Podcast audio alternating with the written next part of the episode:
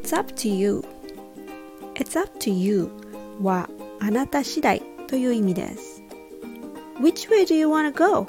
It's up to you どっち行きたいのあなた次第よ Whether you take action or not is up to you 行動を起こすか起こさないかそれは君次第だよ It's up to me to make a phrase for the day for my channel.